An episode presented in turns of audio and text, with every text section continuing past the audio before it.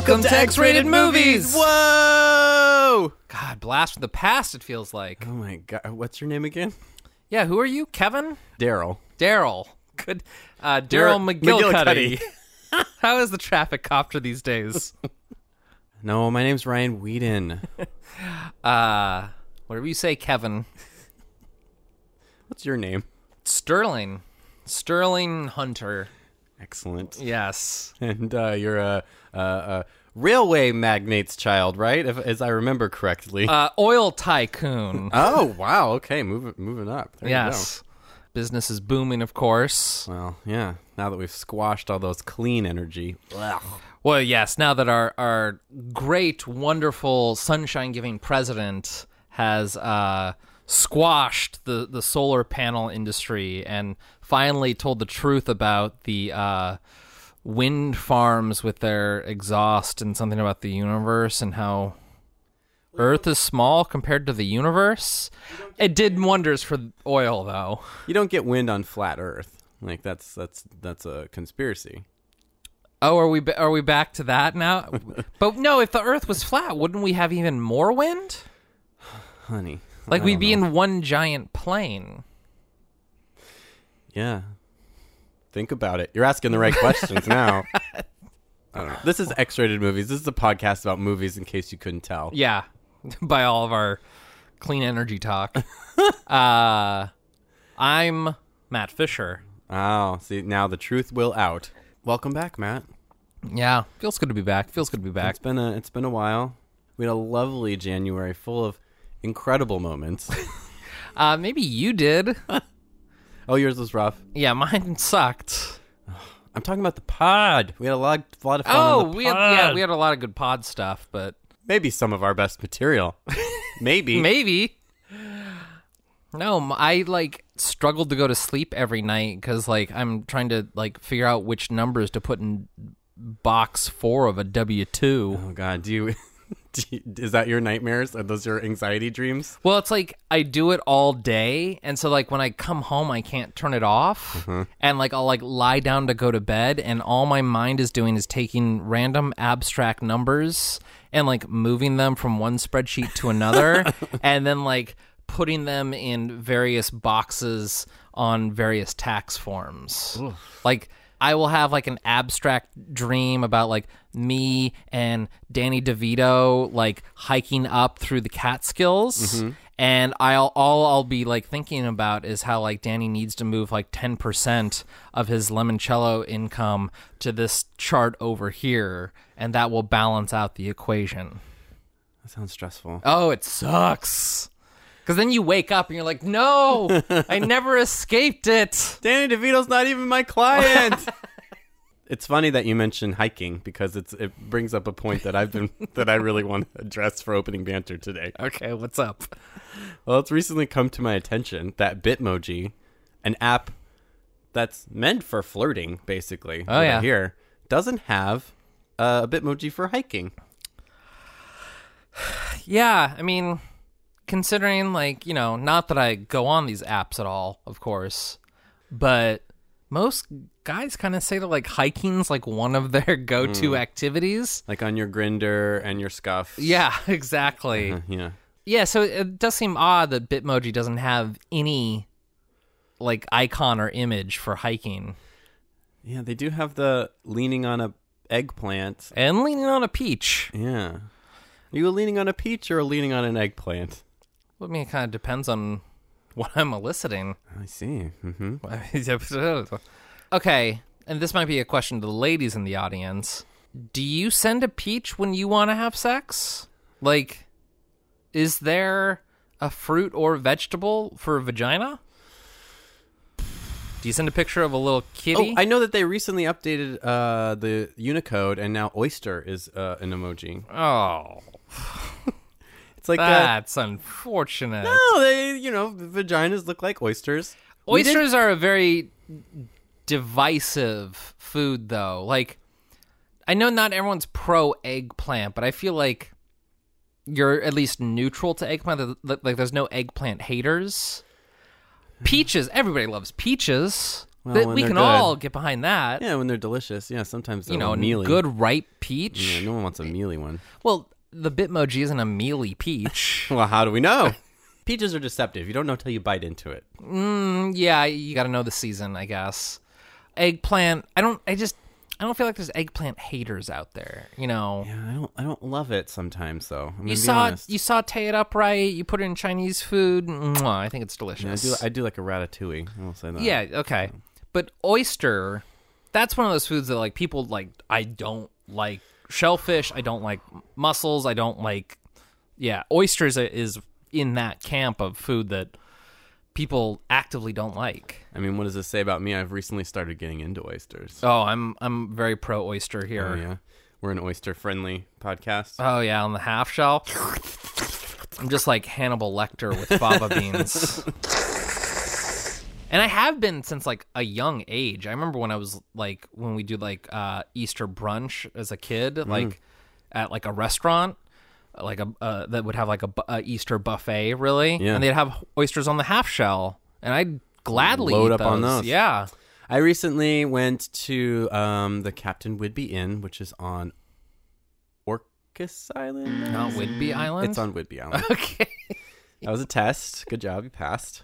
Uh, and uh, got some oysters, and uh, I opted for a delicious Northwest IPA. And you know what? Oysters and a real piney, hoppy IPA pair perfectly. Well, I can see that because oysters are inherently a little salty, mm-hmm. and I feel like an IPA could balance that real well. Something about that interplay of the like briny, specific oyster flavor, Well, I think s- umami with like the piney, hoppy bitterness of the beer. Really, Well, I think beer goes really well with seafood just in general. Yeah, super Northwest, but super. I don't know. It worked. Yeah. Good. Uh, No, I I feel like beer and shellfish, that's a natural match to me, I think. But wait, so you think that like oysters as a bitmoji for vagina is is uncomfortable? I th- I, th- I think that's wrong. A, I don't know if an oyster is the most uh, uh, visually appealing of foods. but it looks like a vagina. Does it? Um, hello, tipping the velvet. She was an oyster shucker. Shucker, yeah. yeah. you're right. You're right. I, I don't know, like a peach. Everyone can get behind a peach. Sure. Like it looks great. And even if eggplant's not your thing, like you can at, at least appreciate the shape and size of it. All right. Well, then what's the um food that you're picturing for a vagina? taco. we all love tacos. And I'm saying this coming from a very pro oyster stance. Not everyone likes them. I feel like there should it should be a fruit or vegetable that is at least neutral to universal praise. Let's uh let's pitch this to our listeners out there. What would be the emoji equivalent for vagina? when you're flirting with a dude and you want him in that puss, what do you send him? Uh, well, th- that's not at all what I was planning to, to talk about, but um, Well, what were you planning on talking about? anal hygiene. Really? We'll get back to it. We'll, Is it how to clean your peaches? Listen, I'm house sitting right now, and they do not have bidet, and I'm toilet paper's barbaric. There, I'm just gonna say it. Well, hold on. You have a bidet at home? Yeah, I don't remember this. I took care of your cat for like 36 hours. uh, that was pre bidet. okay, this was like three months ago. Uh oh no no it's there yeah it's hidden it's like by the where the shower curtain is and stuff. So it wasn't on the receptacle when I was No, there. it's there it's there. It's like a wand. You have to hold it in your hand and then like squirt under. A wand? Uh huh. Oh, God, you might as well just be chipping away at stone. It's amazing, and I think the toilet paper is barbaric. all right, this is my feeling on it. If you got shit anywhere else on your body, you wouldn't just wipe it off with clumsy tissue Exactly. paper. You would fucking Thin paper made from trees. Come on. you would like you you get it on your your hand and you were boiling a full pot of water Seriously. to dunk your hand in. It's better for your butthole. It's better for the environment. Why are we so backwards on this? I don't know. Europe, they're way ahead of us on on this. I'm just I had a multiple poops day the other day at this house that I'm house sitting at, and it was just like I could hear it. It's like a Ren and Stimpy cartoon where it's like it's like this is awful. Yeah, I think the average person only has two, maybe three wipes in them a day. Before, uh, after that, it's your, you know, the treads on on the tire is gone. I just feel now I, I cannot go back and like I used one of my catchphrases used to be soft toilet paper is an affordable luxury. I'm crossing it out. I'm putting a big red X through it, and now it's like fucking get a bidet, mm, mm, mm, America. America. Sadly, I don't have a bidet here because I feel like you need a fairly modern-ish toilet. My apartment's kind of old. No, no, no. Yeah, mine was They're like backwards compatible. ba- yeah, ba- it was like the most basic plumbing.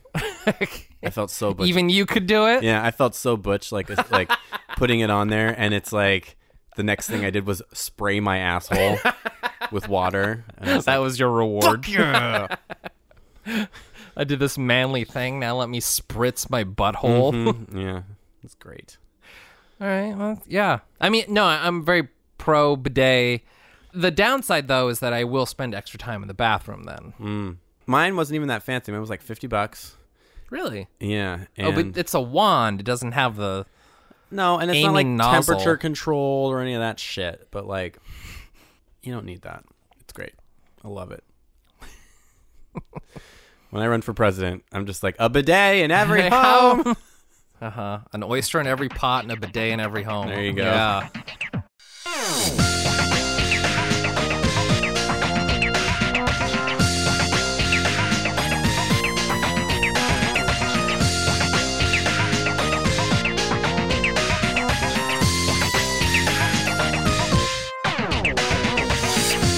That was part of your right? That was what I wanted to talk okay, about. The, I wanted the to- bidet. Yeah, and now we're gonna have to talk about it on a different podcast because I'm cutting all of it. Why are you cutting all of that? It's- we're at 15 minutes already. You just keep it. This is the, this is our season opener from a long break, Ryan. Mm-hmm. And this is yeah, and this is what people are here for. They're here for us to talk about asshole hygiene and um, cartoon lady parts.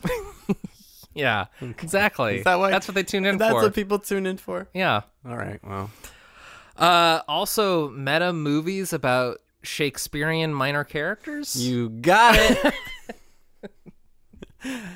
Today's movie, and I know that you've been all waiting to talk to hear us talk about it. oh, good. is uh, the 1990 adaptation of the play directed by the person who wrote the play. Rosencrantz and Guildenstern are dead. This is kicking off a whole season for me. I know it's like you you kind of made fun of it at, at, at the Todd Haynes the the just wait till we get our hands on you, Just wait till we get our hands on you. and you were like, this will really bring them back after a long season or after a long break. And I was like, oh, Ryan, self defeating Ryan. and then I, I, I watched the movie on Friday and I was like, oh, I'm to need some help with this one. Who are the five people who've seen this? yeah, I was like, who can I go to help on this one? and then I watched it again last night to hopefully like glean a little bit more off of it because I was I watched it sober-ish on Friday. And then last night I watched it stoned, and you know how with high and low, how I was like, I was stoned, but like I still seem to remember everything, and I have like a good feeling of the chronology. Sure. I remember nothing. I don't know what this movie's about, and I've seen it twice over the same weekend. Yeah, yeah, yeah, sure. Okay. so sure. I'm I really need you to like clarify a bunch of stuff for me. Sure. Okay. So okay, let's start with the basics. Great. Who are Rosencrantz and Guildenstern? Well, okay. well, I'm just going to start off by saying, first of all, I realize this is a uh, a little bit of a pretentious movie. I said, I think at the end of the Todd Haynes double feature that you didn't need to know shit about Hamlet to enjoy this movie. I think that's a lie. After watching, it, I was like, you need to know a little was gonna bit say because yeah, you said that you watched the the Kenneth Branagh four hour twenty minute uh, adaptation of Hamlet, which you do not need to. you don't need to watch that, but you should. I would recommend reading a synopsis of Hamlet. I mean, or just watch The Lion King. sure, Yeah, sure, sure, sure. just you just need a real Disney quick, Plus that shit. yeah, a basic idea of what it is. and that helps a lot. But Rosencrantz and Guildenstern are very minor characters in uh, Shakespeare's play. I think they're in like three or four scenes, and then like one of the last lines of the play is mentioned that they are dead, and which is uh, the line actually is Rosencrantz and Guildenstern are dead, Rosencrantz and Guildenstern are dead. which is the title of this movie. Hey, that's the name of the show. And so, what Tom Stoppard has done, um, writer director of the play and the movie, is that he's written this play that focuses on these characters, these minor characters, and then he adds in like meta elements to it to kind of highlight the absurdity of life, art, and theater, really. Is that what he was doing? That's my thesis. We'll go I'm going to go with that. Well, okay. So last night I was I was really kind of pulling my hair out a little bit because I was like, how do I talk about this movie without sounding like I'm shitting on it? It's not that the movie's bad or that it's not even that I didn't enjoy it, but I don't know how to talk about it without sounding crazy Okay. or sounding like I'm being like overly harsh on it. Sure. All right, well let me help you. Let me guide you. Yeah. So first of all, meta, meta. I mean, a whole meta season, Right. Um, that which comes from the Greek word to mean like on another level. So the idea is that by focusing on these characters, and honestly, I got it. This is a caveat I have for the film. The the I think it would work much better as a play because you're watching a play. Hamlet itself is already pretty meta. There's the moment when he um, Hamlet decides to make his uh, Uncle King confess his guilt essentially by having the the thespians come on and perform the play where the the act of him killing the king happens on stage and he gets upset about it. So it's like you're already watching when you watch Hamlet, you're watching a play within a play. So it's already boom meta. And then of course you're an audience. the play of the the play that they're watching inside the play is the play that the audience is watching. Yeah, and then of course the audience is watching that play. So Yeah. it's like there's already three layers right there. Um, and then this movie even takes it like one level further where there's like the puppet show, and I'm just like, oh my god, my mind's blown.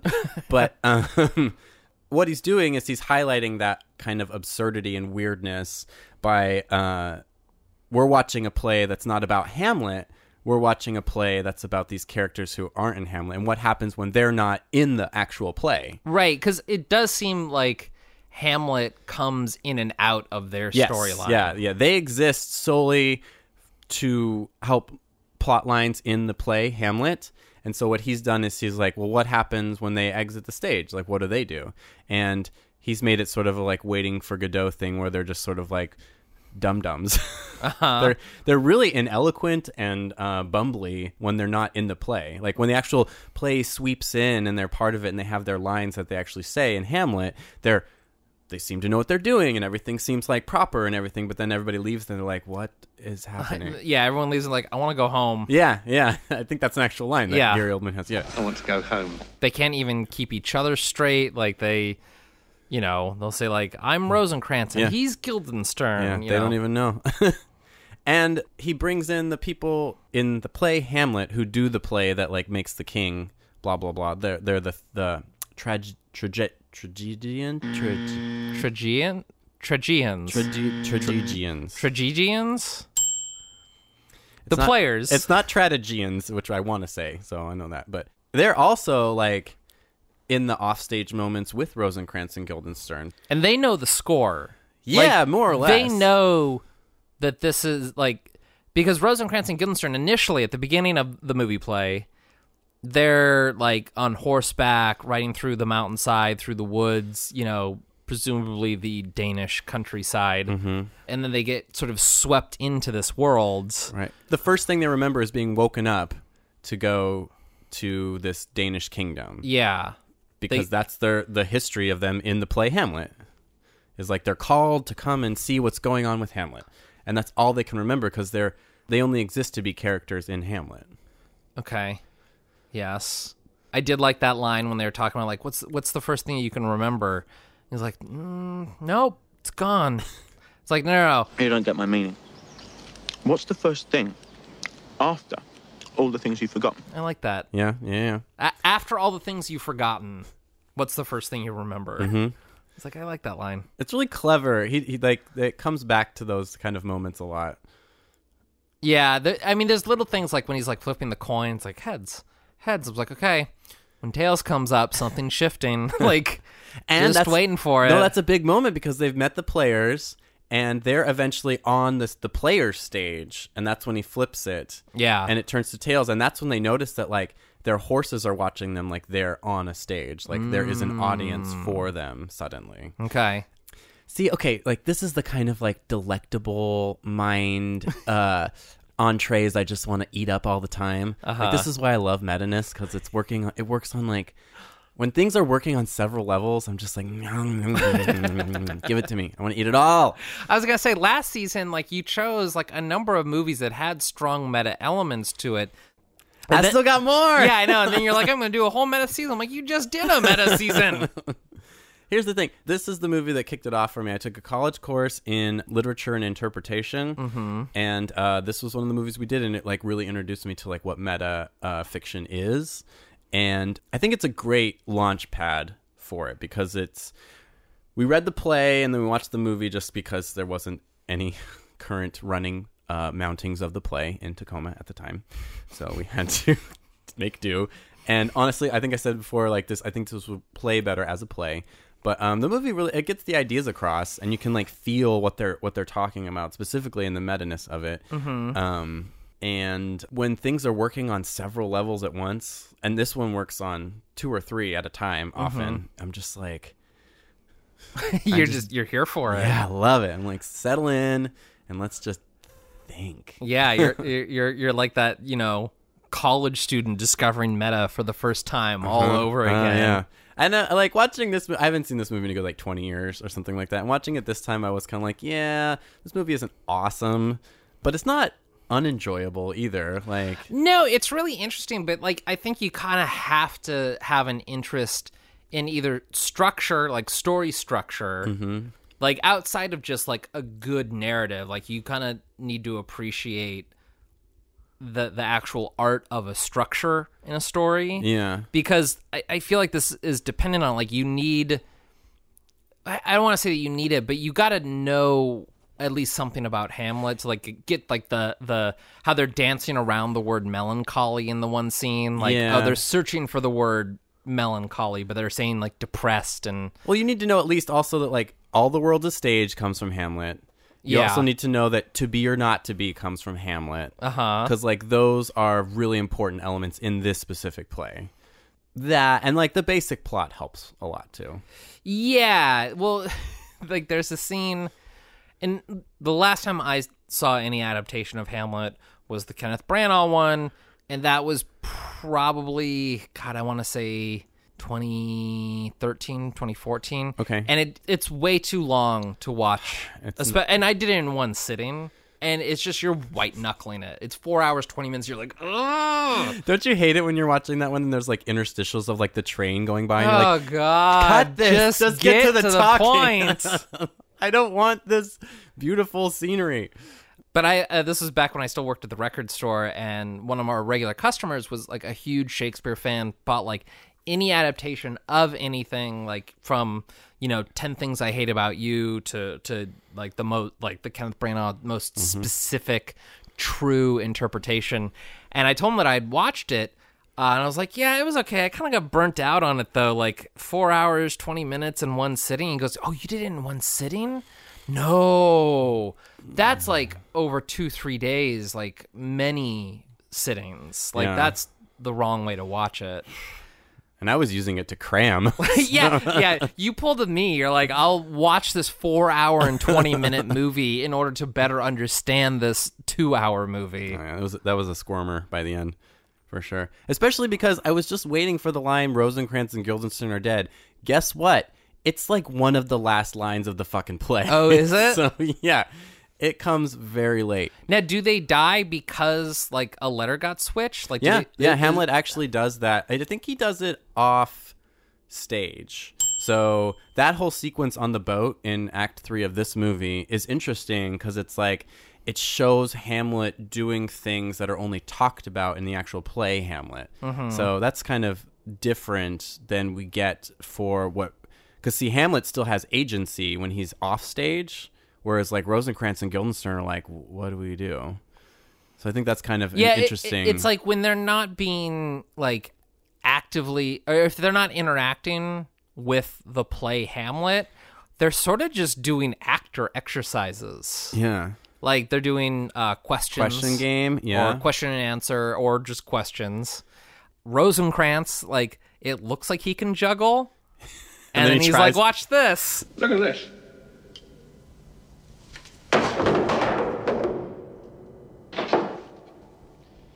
Leave things alone. Rosencrantz is Gary Oldman. Guildenstern, Guildenstern is is Tim Tim, Roth. Roth. And honestly, both can get it in this movie. Oh, I'm pro Tim Roth from this He's era. real cute. No, I was actually I watched Pulp Fiction again not too recently, Mm-hmm. and just the beginning with Tim Roth, I'm like, yeah, he can get it Mm. because Pulp Fiction was 94, 95? yeah, and this was 1990. So, yeah, and I was just like, oh no, he's Well, in this movie, when like, and I'm not like the hugest Gary Oldman, like, he doesn't Gary Oldman's set got my loins swagger, afire. Yeah, But like, there's that moment when he's like in the bath playing with like the the Oh, the levels of it, volume? and I'm sort Yeah. of like, okay, let's t- send me a send me wanna- a peach emoji. I don't want to jump too far ahead, but was there something a little erotic about that bath scene? yes, because like he's about to get out but before he notices like the varying water levels and then it kind of like has this like weird like introspective music uh-huh. and it cuts to alfred and it shows like alfred who's like i don't know how to put this delicately like the transvestite in like the traveling players show sure. Wait, he has a name? I didn't catch that. yeah, at, at the beginning they mentioned something about like you know if you'd like our ladies, we have Alfred. Oh, Like, okay. Uh, when he's discuss when the player's discussing what they do, and he's like, We can do you rapiers, or rape, or both.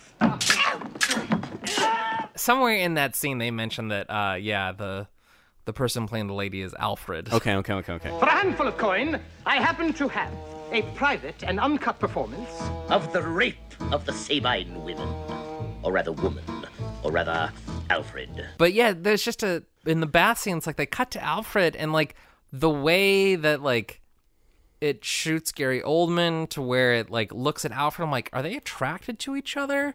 And then it cuts to like other men in the bath, and it the way that they do. I, I can't remember. The, there's a term for it when characters are looking at something and you cut and it infers they're looking at that whatever you were previously seeing. Sure. There's a there's a Because they look at the camera. Yeah, there's a cinematic term for it, but I can't remember what it is. But like they do it with a bunch of other people in this like the bathroom, Right.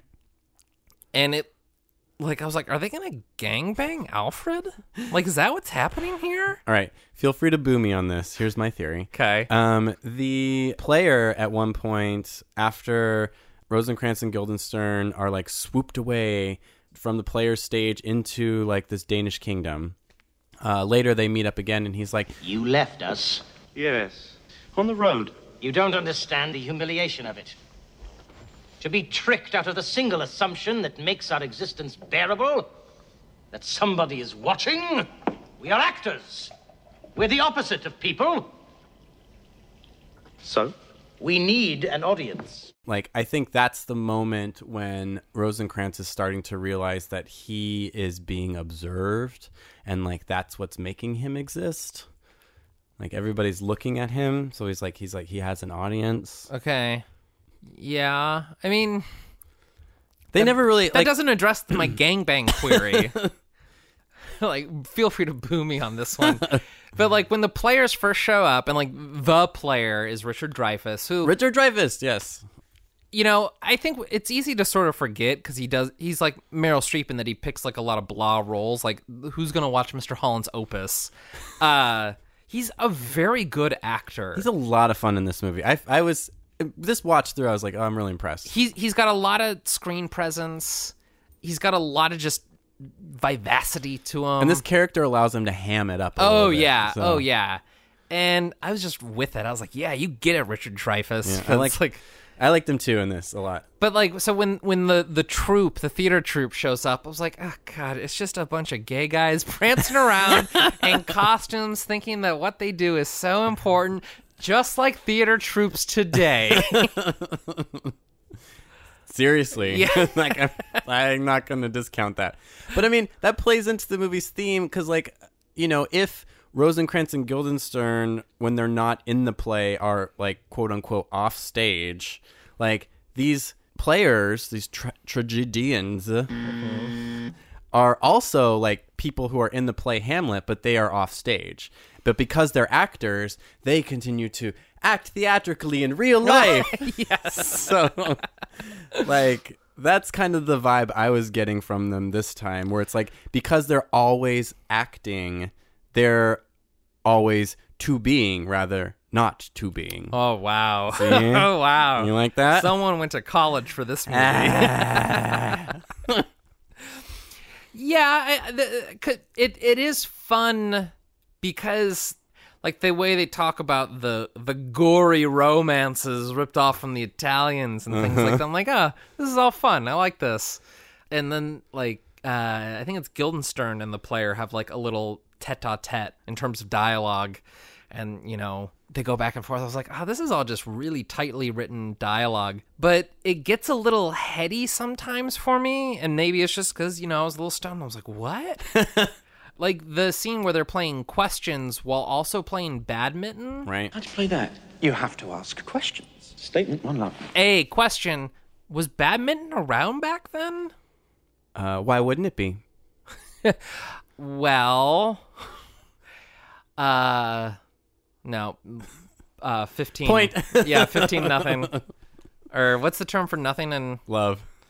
statement? Fifteen fifteen. Does that mean we're tied? Uh, you tell me. No. this is why I can never be an actor. Uh, yeah, they play questions. Right. and they don't really explain the premise of it. And so the first time that I watched, it, I was like, wait, whoa, whoa, whoa, what's going on here? And like, I let the scene finish, and then I started it from the beginning. I'm like, oh, it's about questions, and I was like, this is just a an acting exercise. Like, this is how you do like character development or learn to to improvise. Yeah, exactly. Like, I feel like this is like you know what some improv teacher would go to an old folks home and have them do. Which is a comment on the fact that these are actors playing these characters, which is a meta element to it. Like, Right. Yeah. Because they're versed enough because a little time goes on later where they're going to play question and answer where Guildenstern is going to be like inter- Hamlet, Yeah, yeah. he's going to pretend to be Hamlet and Rosencrantz has to interrogate him to and find out what is what, uh, what the malady or the, what the uh, term- affliction is. what, what he's afflicted glean what with. his affliction Yeah. is. Yeah, yeah, yeah. Glean what afflicts him. and Rosencrantz doesn't quite grasp the concept of what they're trying to do. Right. and which also is like that seems like an acting exercise like you get into the mindset of a character and someone has to ask you questions Right. And you answer in character. and you ask answer in character exactly Mm-hmm. So yeah it it raises that level to like when they're not on stage they're practicing being actors Right. and then when they are on stage like when the king shows up or when polonius shows up or someone like that they slip into character but when they do it it's not like they're really like being lord olivier Yeah. there's it, it's like it's not a hard shift. yeah, but it's also like they're sort of it's almost rote. Like they have the lines memorized and they're delivering them, Mm-hmm. but everyone else is like really getting into the character. They're just kind of saying it like they know that this is what they're supposed to say and not really anything else. Yeah, yeah, yeah, yeah. Yeah, which just speaks to the fact that like this is written. This is what they need to say at this moment, and they know that much. Mm-hmm. But that's kind of it. Okay, so another question for you. Uh, Rosencrantz and Guildenstern, what are they? Are they gay? They're buddies. They're Hamlet's buddies. but like they lived together because they were called on by by someone at the same time so they they share a domicile together Do two men who share a domicile together are they definitely gay then? well no they could be roommates but did they ha- you didn't let me finish did they have roommates in the renaissance Did they have rooms in the Renaissance? was there landlords How did they pay their rent? who collected the rent Were they paying in ducats? were they paying in gold shillings What kind of a deposit did you have to put down? Did they have a pet deposit? What kind of pets would you have? Does a chicken count as a pet? They don't. No one has chickens for pets. Statement. Thank you. There was that weird scene when Hamlet was like balking to the chicken. Well, okay. By the way, actor who plays uh, Hamlet in this movie uh, is Jorah from uh, Game of Thrones. Anybody out there? Oh, fun. Yeah, fun. Well, that was one thing I was like, oh, it's been so long since I've seen Hamlet because they show him like balking like a chicken in front of Polonius, and there there was the way that uh, the scene was framed. We'll say because he was crouched down with his sword, Uh huh. and I I legitimately thought I was like, does he have something up his butt? Because his sword was sticking out of his butt, so I thought he was like squatting on something and clucking like a chicken. It wasn't until You're like it, it zoomed out a little bit. I was like, "Oh, that's a sword." You're leafing through your complete works of Shakespeare, being like, I don't remember this. I don't remember the butt stuff in Hamlet. but a little while later, somebody says like he's imitating a bird or imitating a, a chicken or something like that. And I thought like, oh, maybe that is in Hamlet. Like they said that he was imitating a bird. I feel like anytime there's characters from Hamlet that aren't Rosencrantz and Guildenstern and they're actually speaking, I think that's actually always from Hamlet. Well, I was wondering that sometimes it seems a little loosey goosey to me though. Like it doesn't strike me as hard iambic pentameter. I think he did, like because if you think about the boat scene when Hamlet switches the letters, he doesn't say anything in those Hmm. scenes. Like he doesn't have lines. See, I thought it would have been fun if Tom Stoppard, the writer director, wrote his own iambic pentameter, but maybe in a more modern vernacular to like mm-hmm. still show that it was a little out of time and that that would be another meta element to it that they were oh. speaking in the pace of Shakespearean dialogue like like with that same level of prose Yeah, yeah, yeah. but with a modern-ish vocabulary Sure. but yeah, th- there was just a couple times where, it, like, yeah, even when RNG weren't in the scene, I was like, this doesn't sound like it'd be from the original play. And I wish I was well versed enough in Hamlet to know, but that Kenneth Branagh thing just scared me off. I think it is. I think whenever any of the characters who aren't Rosencrantz and Guildenstern actually speak, it is from the play Hamlet. oh man, Which- copyright infringement? But yeah, I mean, it really speaks to how good Shakespeare is too. Though, like whenever they were doing those scenes, I was like, "This sounds great." Yeah. Like, I like this. It's very musical. I wanted to talk. Oh shit! What was I going to talk about? Um, I mean, you never answer my questions. Were there roommates in the Renaissance period? you're not going to let this go, are you? I'm just sort of curious. Statement.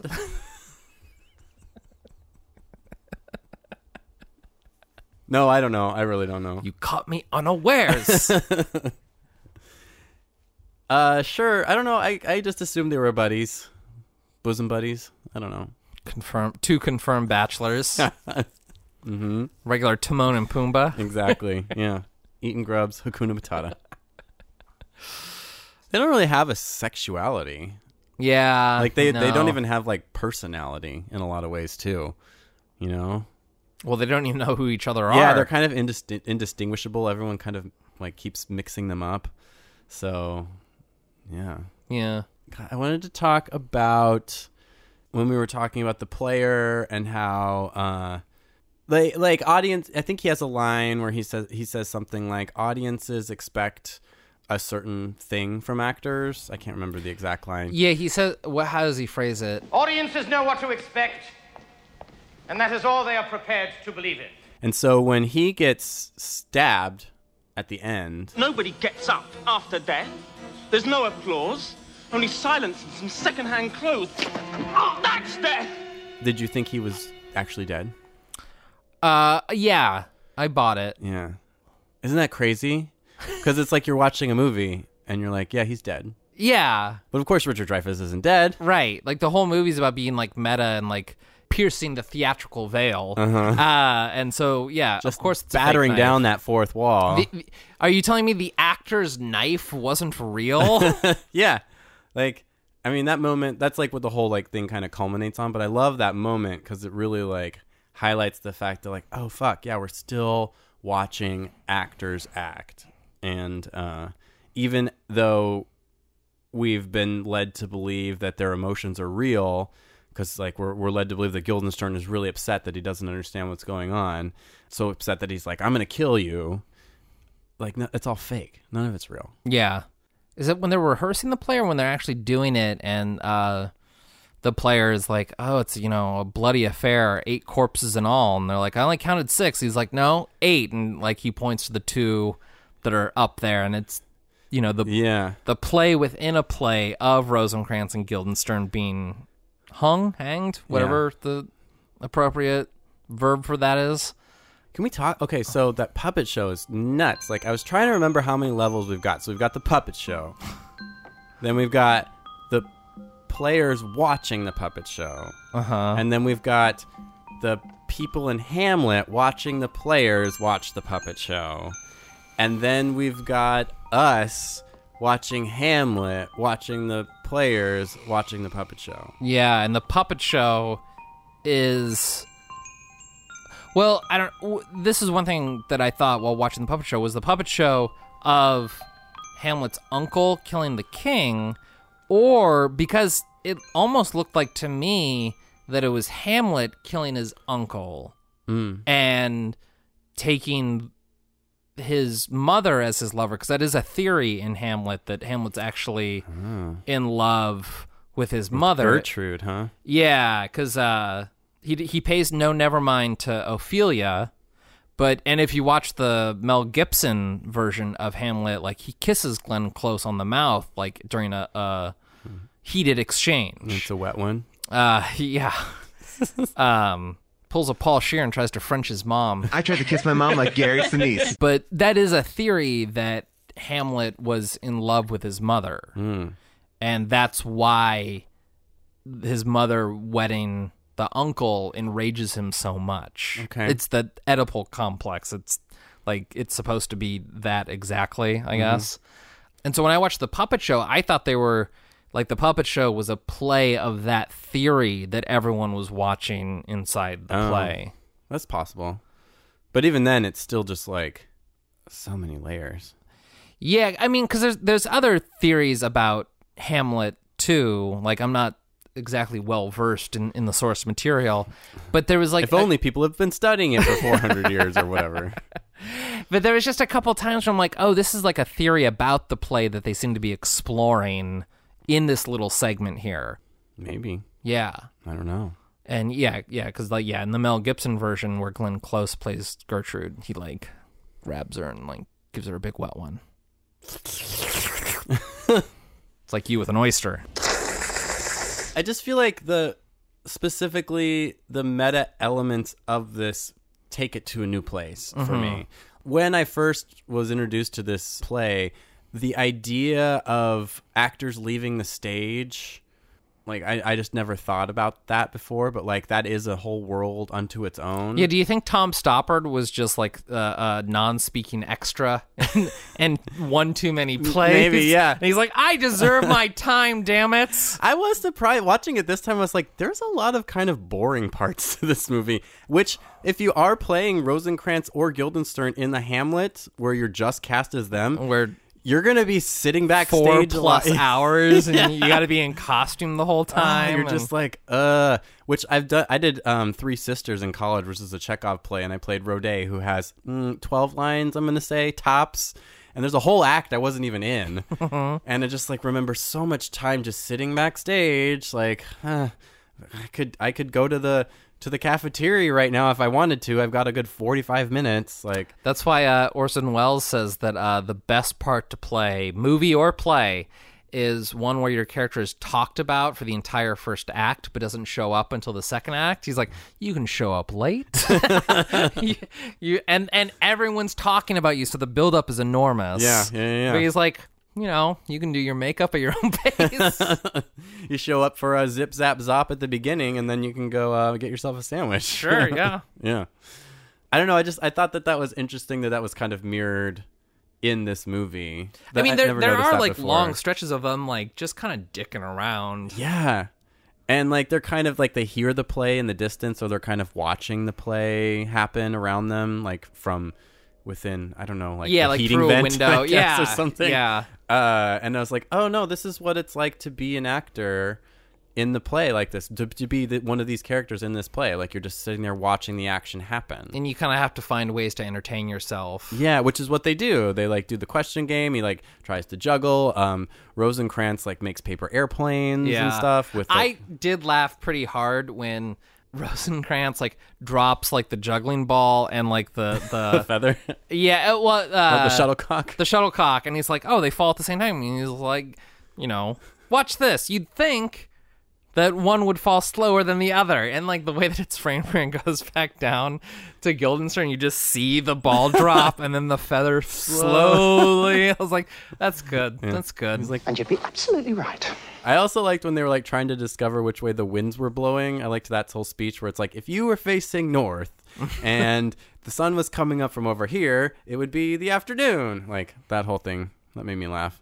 And I, I like how the it's sort of brought back when the player says, And I know which way the wind is blowing. Yeah, goddamn, Richard Dreyfuss really good in this movie. "He is really good." Like I I, think it's say- sort of easy to forget how good of an actor he is. Yeah, and uh, fun role for him. Like it's got to be just a fun role to do. Anyway. Oh, just where like your your direction is probably as over the top as possible. Uh, ham, please, ham, more ham. I mean, we haven't even talked about the fact that like this movie really delves into like what is death. So, Matt,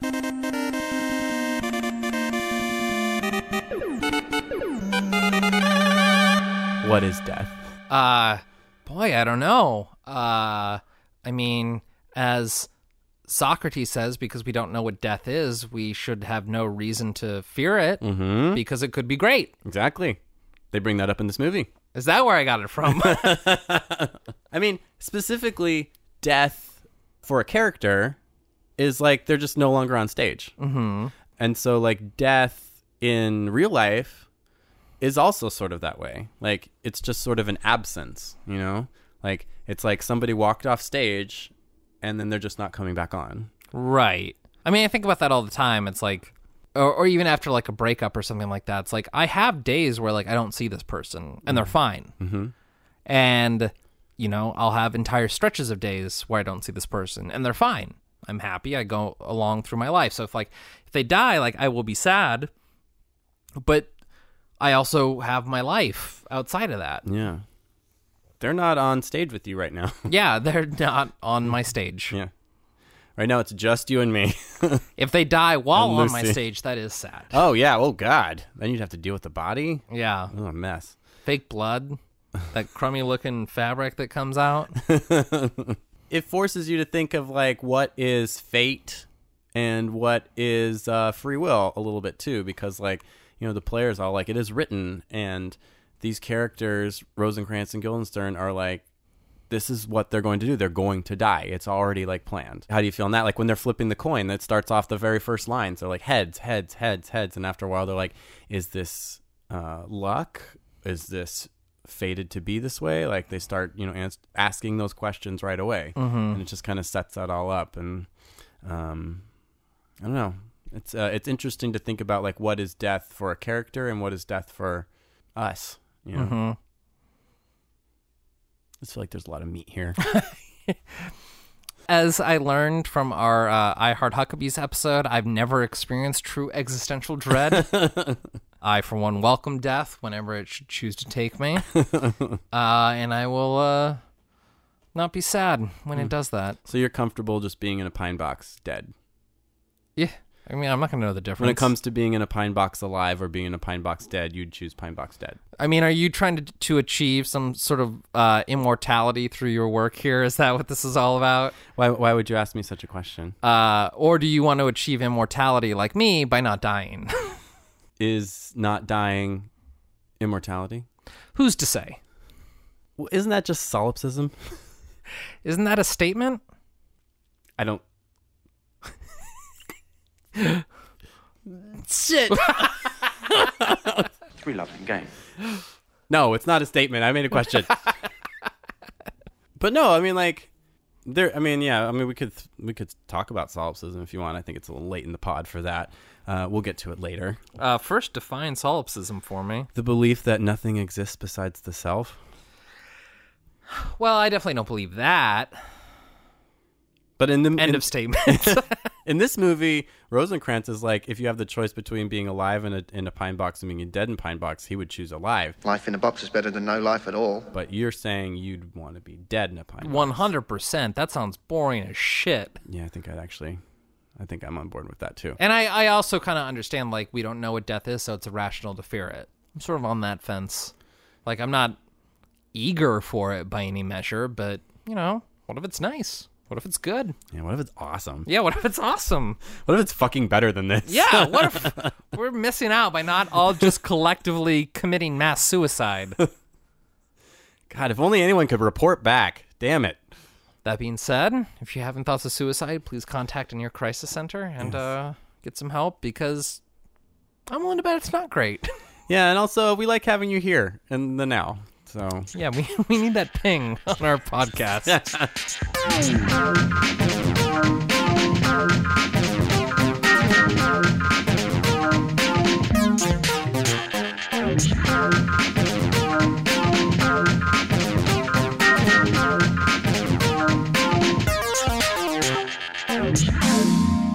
anyway, did you enjoy the film then? I did. Yeah, it was headier than most movies that we watch. Even like Synecdoche, New York, which is a very heady movie, still seemed relatively earthbound compared to this one. Mm-hmm. One criticism I have of this is like they kind of go faster through some of the important dialogue than I would like. Okay. Like having having only read the play, not actually seen it staged, I, there were times when I had to slow down my reading. Okay. And I feel like this production would benefit from slowing it down a little bit because they like breeze through some important stuff real fast. Hmm. So basically, I wish it was dumbed down a little bit. but otherwise, yeah, I enjoyed it again this time too. Otherwise, I mean, the kind of boring parts notwithstanding. Well, yeah, because I don't ever feel that I was necessarily bored by the movie, but it's just it it's operating on such a plane, like a, a, a different level, mm-hmm. that it's like almost purely intellectual. Sure. Like it's not like there's any like hot sex scenes or violence really in this. It's it's all intellectual. Yeah. You know, there's definitely like a a, a spot for that in, in cinema. It's kind of fun though, intellectual too. Oh, it's say that. definitely fun. Okay. it, it, it's like mental exercises. Yeah. But like, am I gonna like get some friends over and be like, let's watch Rosencrantz and Guildenstern are dead? Probably not. No, but it's gonna bring people back from a huge break.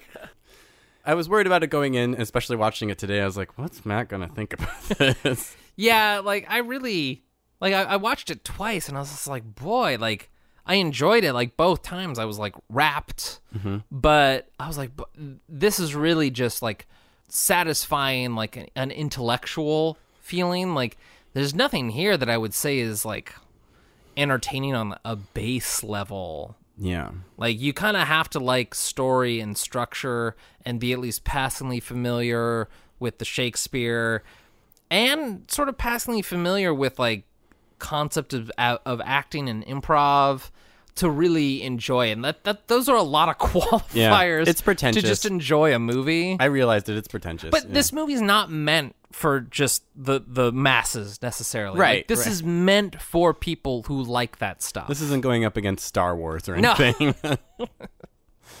this isn't cats for God's sake.